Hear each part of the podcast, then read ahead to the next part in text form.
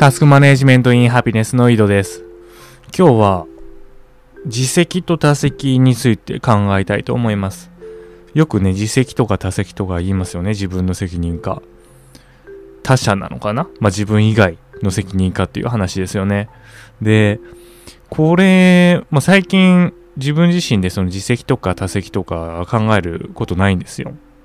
で、なんでかなって思ったら、まあ、なんか自責とか他責とかってなんか問題があった時にそういう話になるのかなって思うんですよね。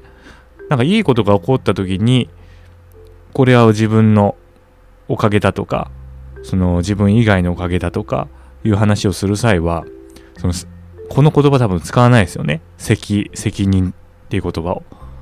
うん、なんでなんか悪いことが起こった時に使うっていう感覚なんですけどまあ自分の周りであと自分に悪いことが起こってないからですね。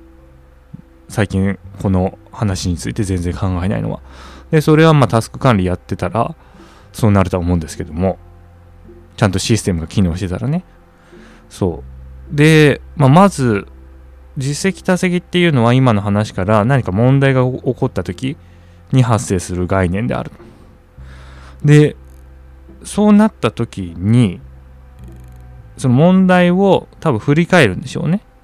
なんか時間を遡ってその因果関係を洗い出そうとしてるんでしょうね。そのことを考える時は。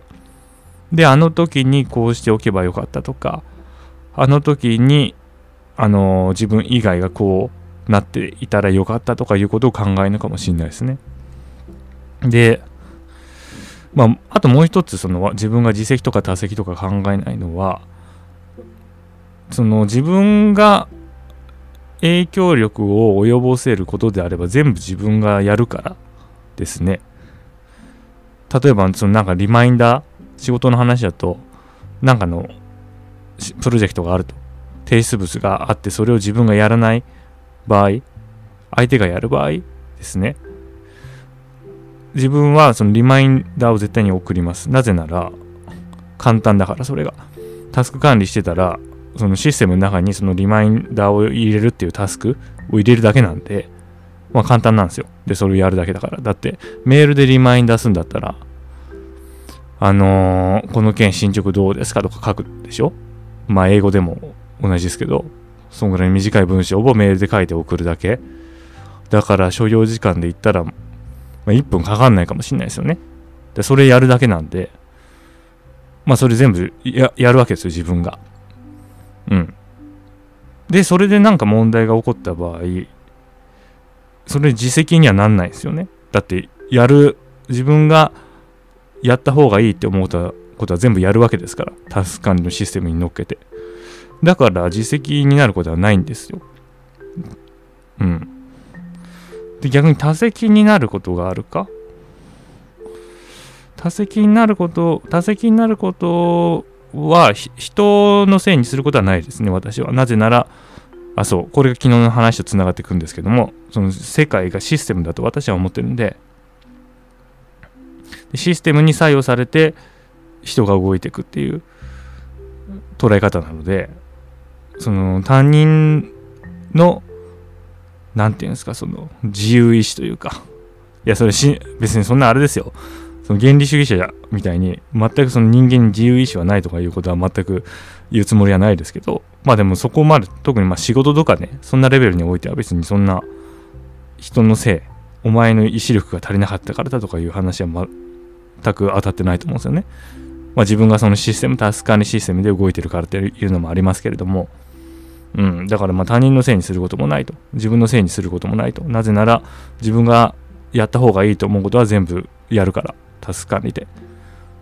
だから、まあその問題がないんですよね。あの、自己肯定感と一緒で。うん。なんなん、なんでみんなあるんだろう。でそれ、タスク管理、まあタスク管理をまずやってないっていうのがあると思いますよね。やってるやってないって。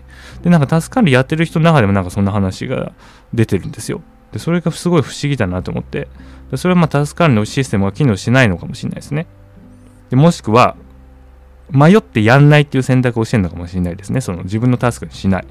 これやった方がいいかもしんないけどもこれは自分の仕事じゃないからやらないと。でそれで問題が起こったと。そうするときにああの時まあ自分がなんかリマインダー送っとけばなんか変わってたかもなとかいうことをその回想するのかもしれないですね。いやそれがあかんとあかんのかもしれないです。で私はタスク管理できる人はタスク管理ができるんだから全部引き受けるべきだと思うんですよ。なんかノーブレッシュ・オブ・リュージだっけ？だってそのシステムに入れてそれを実行するだけだから1分かかんないわけですよそんなリマインダーに。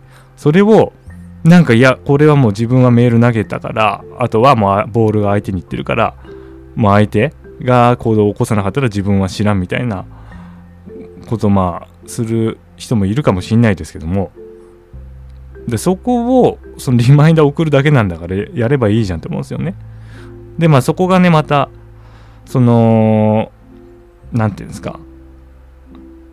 物事を進める人間とその言われた作業をやるだけの人間のまた境目の一つだと思うんですけどね。その自分ごとというかね。自分は言われたことやってるだけなんでそれに対してあのー、完了する。それが完了していればいいと。物事全体は進まなくても私は別に私の責任じゃないから関係ないとか。いうのではなくて物事全体を進めるためにかつタスク管理を習得しているのだからやってあげればいいんですよ。だってまあだってそれめっちゃすげえコスパいいですよ。だって そのリマインダー送って物事が進むじゃないですか。あであ井戸さんのおかげですとか言われるんですよ。その1分だけで。その1分じ1分かかってないですよそんな。でそんな楽勝なわけですからタスク管理やってる側からしたら。でみんなが、まあ、タスク管理を身につけてない人はやらないものをやる。その楽勝なタスクを。それででまあみんながハッピーだし自分もいやあのー、助かりましたとか、まあ、評価されるんであればやればいいと思うんですよね。それがやらない理由が逆にないというかね。うん。でそれを自分が拾えるもんだって全部拾ってダメだったらだってもう自自責にならんやん。だってもう自分がややった方がいいって思うと全部してるわけだから。うん。でそれでなんか物事が失敗して、まあ、誰々自分以外の人がなんかやんなかったっていう話になったらそれはそのシステムのせいですよね。その人を取り巻く。システムのせいだからまあなんていうんですか。もうしゃあないやんだって。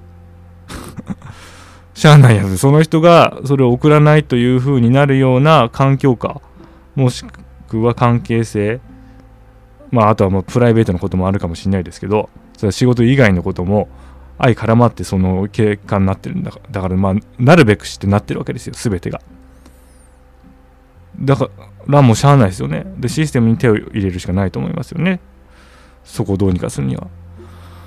うん、だからまあ、自責多責問題。まあ、これはね、機能性とは言わないですけど、自己肯定感とは違って、まあ、機能性、まあ、究極的的にはね気のせいだかもしんないですけどでもそれはシステム、まあ、タスク管理で結構簡単に解決できる問題なのかなと思いますはいそれでは今日はこの辺で良いタスク管理を。